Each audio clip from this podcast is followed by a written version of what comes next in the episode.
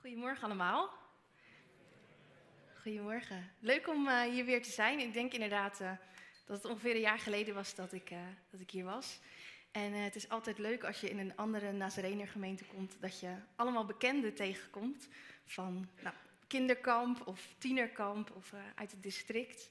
Dus nou, hartelijk bedankt weer voor de uitnodiging om hier te mogen zijn. Ik heb uh, vanochtend een foto meegenomen die ik uh, met jullie, uh, aan jullie wil laten zien, die ik laatst tegenkwam op Instagram. En hij werd gedeeld nadat de uitslagen van de verkiezingen bekend werden gemaakt. Op de foto stond: Als je het beter hebt dan anderen, bouw je een langere tafel en geen hoger hek. En nou is vanochtend niet mijn bedoeling om onze politieke situatie in Nederland te bespreken. Dat is ingewikkeld. Maar deze uitspraak die, die zette me aan het denken. Omdat het alles te maken heeft met de tekst die ik vanochtend met jullie wil lezen. Wat doe je met wat je hebt? En wanneer heb je misschien wel te veel of meer dan anderen? En in de Bijbel lezen we vaak teksten die heel erg mooi of bemoedigend zijn. Maar soms zijn er ook teksten die niet altijd even makkelijk of bevestigend zijn. Soms is de Bijbel ook een tegenover en houdt de Bijbel ons een spiegel voor. En vanochtend wil ik met jullie zo'n tekst lezen, waarvan je nou niet in eerste instantie denkt, heel gezellig of makkelijk. Maar ik denk, als we dieper in deze tekst graven, dat we er heel veel van kunnen leren. En ik hoop ook dat God vanochtend door deze tekst tot ons wil spreken, wat wij er vandaag de dag mee mogen doen. De tekst die we gaan lezen komt uit 1 Timotheus. En dat is een brief die geschreven is door Paulus.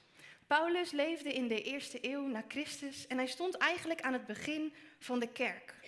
Op allerlei verschillende plekken startte hij christelijke gemeenschappen, die hij vervolgens overdroeg aan andere mensen. En zij mochten dan namens Paulus die gemeenschappen verder gaan leiden. En deze brief is geschreven aan een van die mensen een jonge voorganger genaamd Timotheus. Hij was namens Paulus voorganger in de gemeente in Efeze. En via de brief coacht en adviseert Paulus hem hoe Timotheus dat moet doen. En als je de brief leest, blijkt dat nog helemaal niet zo gemakkelijk te zijn om die gemeente te leiden. Er is namelijk een groep in de gemeente die voor veel onrust zorgt. Ze roepen van alles en gaan in tegen wat Paulus hen heeft geleerd. Ze leiden de gemeente af van waar het echt om gaat en proberen Timotheus hierin mee te nemen. En dus benadrukt Paulus door heel de brief heen dat Timotheus gefocust moet blijven en bezig moet blijven met waar het echt om gaat. En zich niet moet laten meeslepen met wat anderen zeggen. En in het laatste stuk van de brief herhaalt Paulus dit opnieuw en noemt hij een laatste gevaar dat ons kan afleiden: rijkdom. Ik wil samen met jullie lezen wat Paulus daarover zegt. En ik lees uit 1 Timotheus 6 en ik begin bij vers 6. Maar voor wie tevreden is met wat hij heeft, is het geloof grote winst. We hebben niets in deze wereld meegebracht en kunnen er ook niets uit meenemen. We hebben voedsel en kleren, laten we daar tevreden mee zijn. Wie rijk wil worden, staat bloot aan verleiding, raakt in een valstrik en valt ten prooi aan allerlei dwaze en schadelijke begeerten die een mens in het verderf storten en ten onder doen gaan. Want de wortel van alle kwaad is geldzucht. Door zich daaraan over te geven zijn sommigen van het geloof afgedwaald en hebben ze zichzelf veel leed berokkend.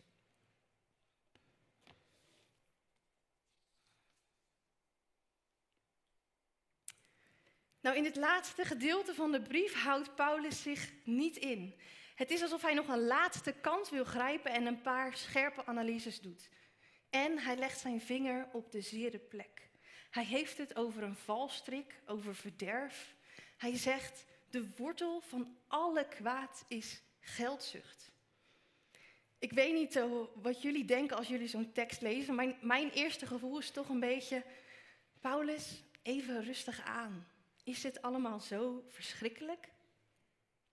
Laten we eens proberen te begrijpen wat Paulus hier zegt. Paulus schrijft dus aan een jonge voorganger in een gemeente met veel onrust. Hij heeft dus een duidelijke situatie voor ogen als hij dit schrijft. Het probleem was namelijk dat deze groep onruststokers veel met rijkdom bezig waren. En uit allerlei dingen probeerden ze winst te halen, zo ook uit het evangelie. Ze wilden het evangelie inzetten om rijker te worden. En daar probeerden ze Timotheus in mee te nemen. En wat ze nou precies deden, dat wordt eigenlijk niet duidelijk uit de brief. Maar wel dat Paulus hiervoor waarschuwt. En dat hij zegt, ga niet mee in die gedachtegang. Hij zegt, laat je niet afleiden door rijkdom. Laat je niet blind maken door alles wat je zou kunnen of zou willen hebben. En laat je niet opslokken door meer of groter of beter. In plaats daarvan probeert hij Timotheus realistisch na te laten denken. En dat doet hij door een gezegde te quoten dat we op allerlei plekken in de Bijbel tegenkomen. Met niets ben je in deze wereld gekomen en met niets ga je weer weg. Paulus zegt, denk terug aan toen je een baby was. Je komt naakt in deze wereld en je brengt niks met je mee. Je kunt niet eens voor jezelf zorgen, je kunt jezelf niet eens in leven houden. En als je ouder wordt en zelfstandiger, lijkt dat misschien te veranderen. Maar er komt een moment dat je deze wereld weer gaat verlaten. En niets wat je in die tussentijd hebt gekocht, hebt verzameld of behaald, kun je meenemen. Niets van wat je hier vergaart, neem je met je mee. Met niets ben je in deze wereld gekomen en met niets ga je weer weg. Als dat zo is, waarom zou je dan bezig zijn met rijker worden? Waarom zou je tijd besteden aan mooiere of duurdere spullen? Want uiteindelijk blijft er niets van over en moet je het achterlaten.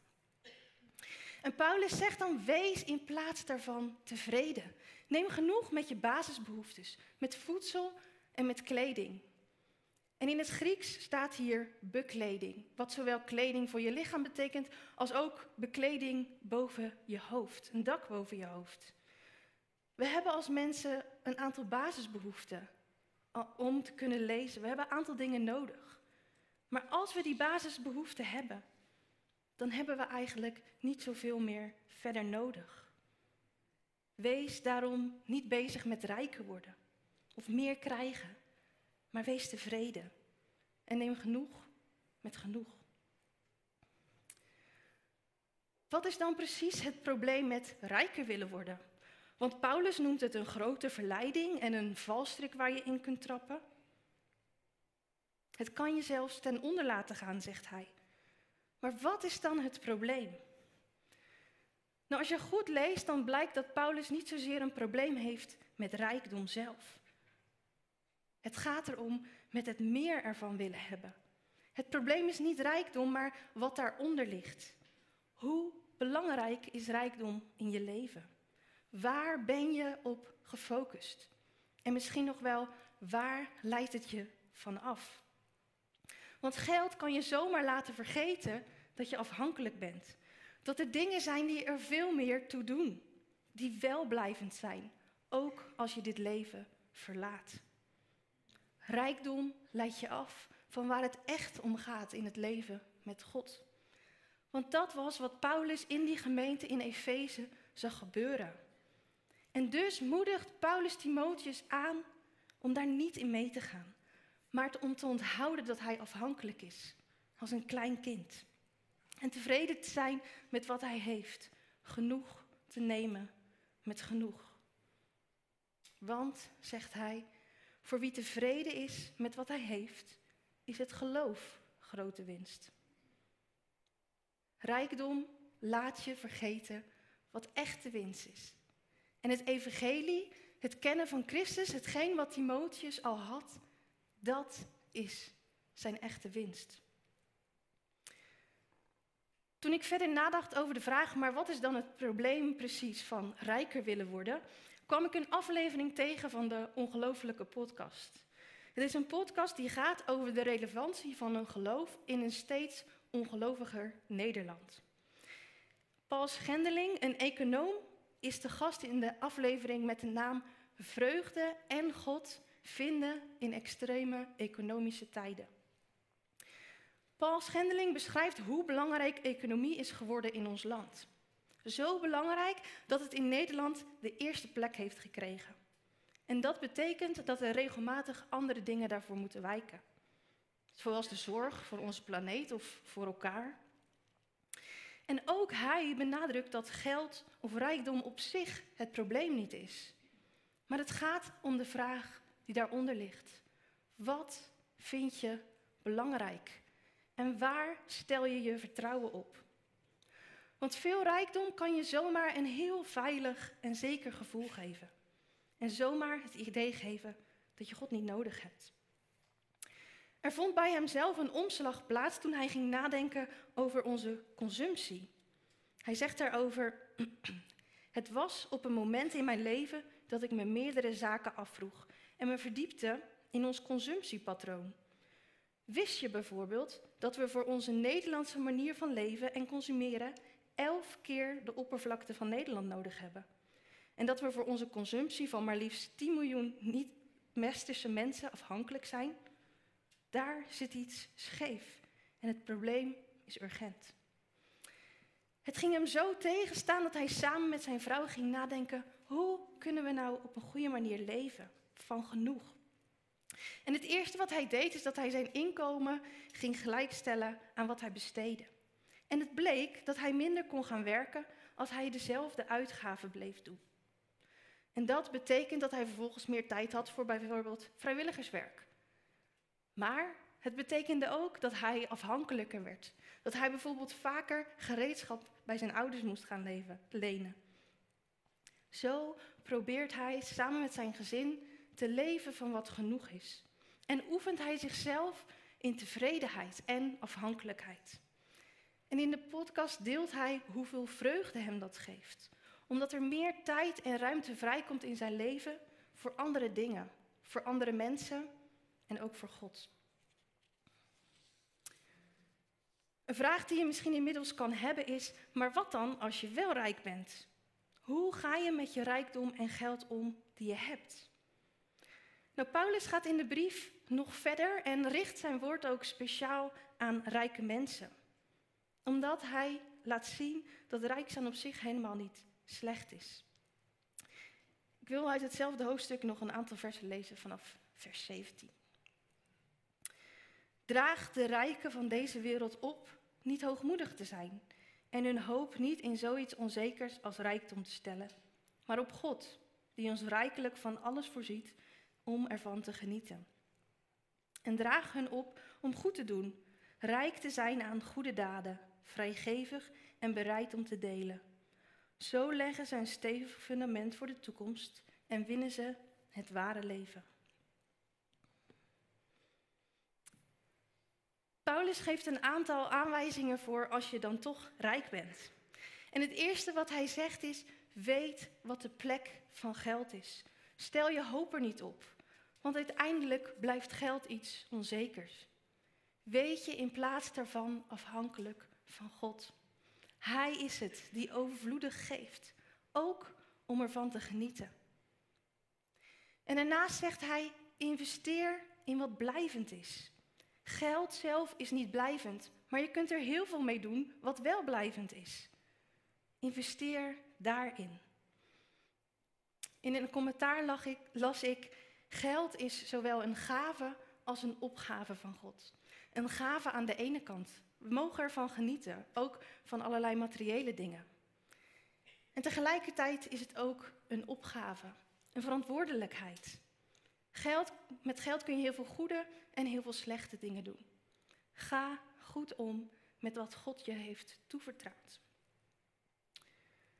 Iemand die daarin leerde wat hij kan doen met zijn rijkdom, hoe hij dat kan delen, is dominee Leon. En op een filmpje op de community vertelt hij daar iets over. En ik wil graag met jullie naar een stukje daarvan kijken. Maar ja, eigenlijk idee daarbij. Ik ben dominee Leon, ik deel mijn huis, mijn Tesla en eigenlijk heel mijn leven. Een paar jaar geleden kwam er een heel groot huis op ons pad toen ik uh, dominee mocht worden in Broek op Langendijk. En samen met mijn vrouw waren we aan het nadenken, kunnen we wel in zo'n groot huis wonen? Wilden graag in een tiny house wonen, maar zo groot kan dat. Ik en Juliette ervoor gebeden van, wat kunnen we met dit huis doen? Wat is goed, wat is wijsheid? En na lang kwamen we op een organisatie, T-Care B&B. En die uh, stimuleert dat je vluchtelingen aan hun huis neemt. Zodat uh, zij de taal leren en jij hun taal, hun cultuur leert kennen. En dat jij hun kan helpen om te integreren. En dat hebben we gedaan. En eigenlijk is dat de beste beslissing ooit misschien wel geweest. Tenminste voor dit huis sowieso. Want met dat we dat gingen doen, ontvingen we ook heel veel. En oefenen elke keer weer om samen te delen het leven, de taal. En merk ik heel erg dat de kinderen ook juist heel veel behoefte hebben aan dat contact. Ze genieten er elke keer van als uh, Euven dit keer, of zijn vrouw Melek, binnenkomen en even hun ziet. En als ik dan even te druk ben, dan uh, passen ze graag even op de kinderen. En dan merk je hoe mooi het is om samen te leven. we delen niet alleen maar uh, het bovengedeelte van ons huis met vluchtelingen, ook in de zomer. Dankjewel. Ik vind het een heel bijzonder voorbeeld van hoe hij eigenlijk denkt: hé, hey, ons huis is te groot, we hebben te veel. Wat kunnen we daarvan delen? Maar ja, hoe zit dat dan precies bij ons?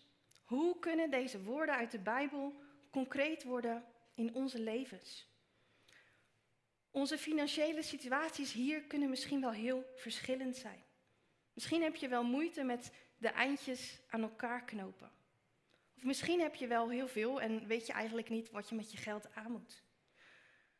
Paulus reikt ons in deze tekst een geheimenis aan wat eigenlijk onze financiële situaties overstijgt. Of je nou net genoeg hebt, te veel of misschien ergens tussenin zit. Onze echte winst is te vinden in Christus. En alleen in Hem vinden we rijkdom die blijvend is. Komende week begint de 40 dagen tijd.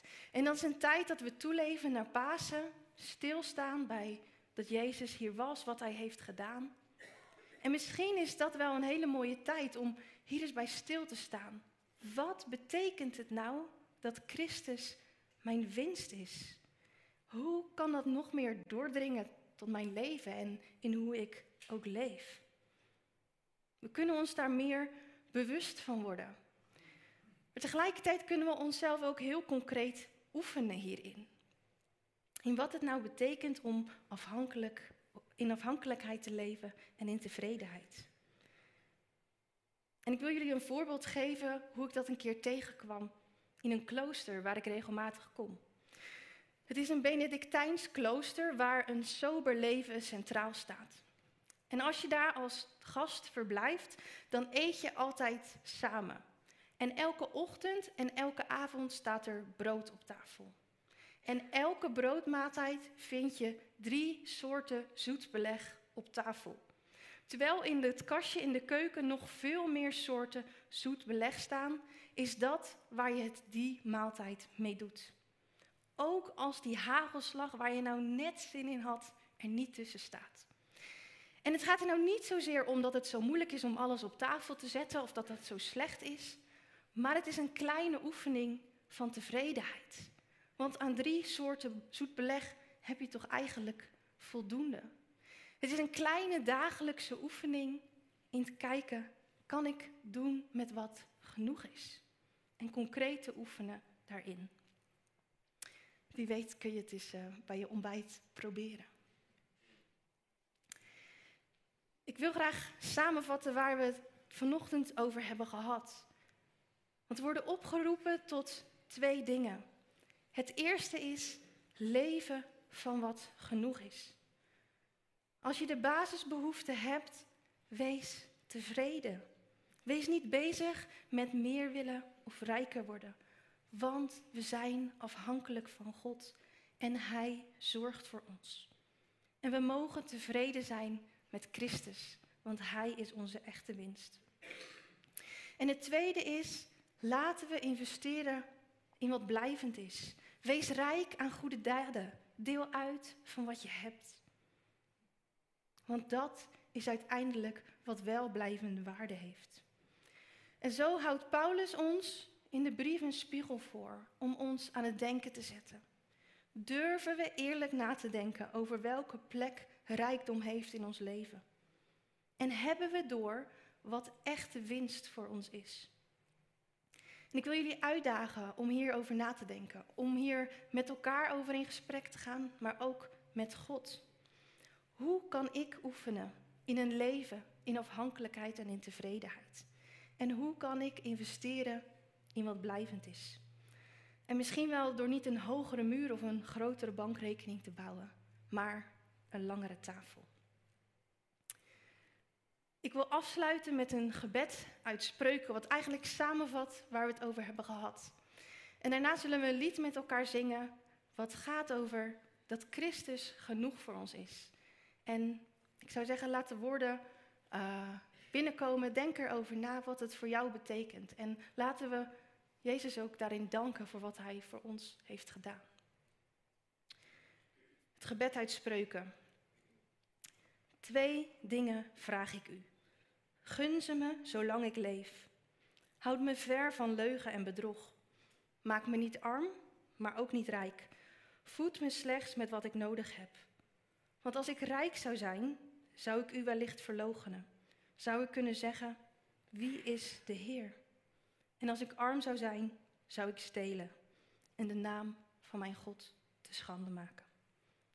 Amen.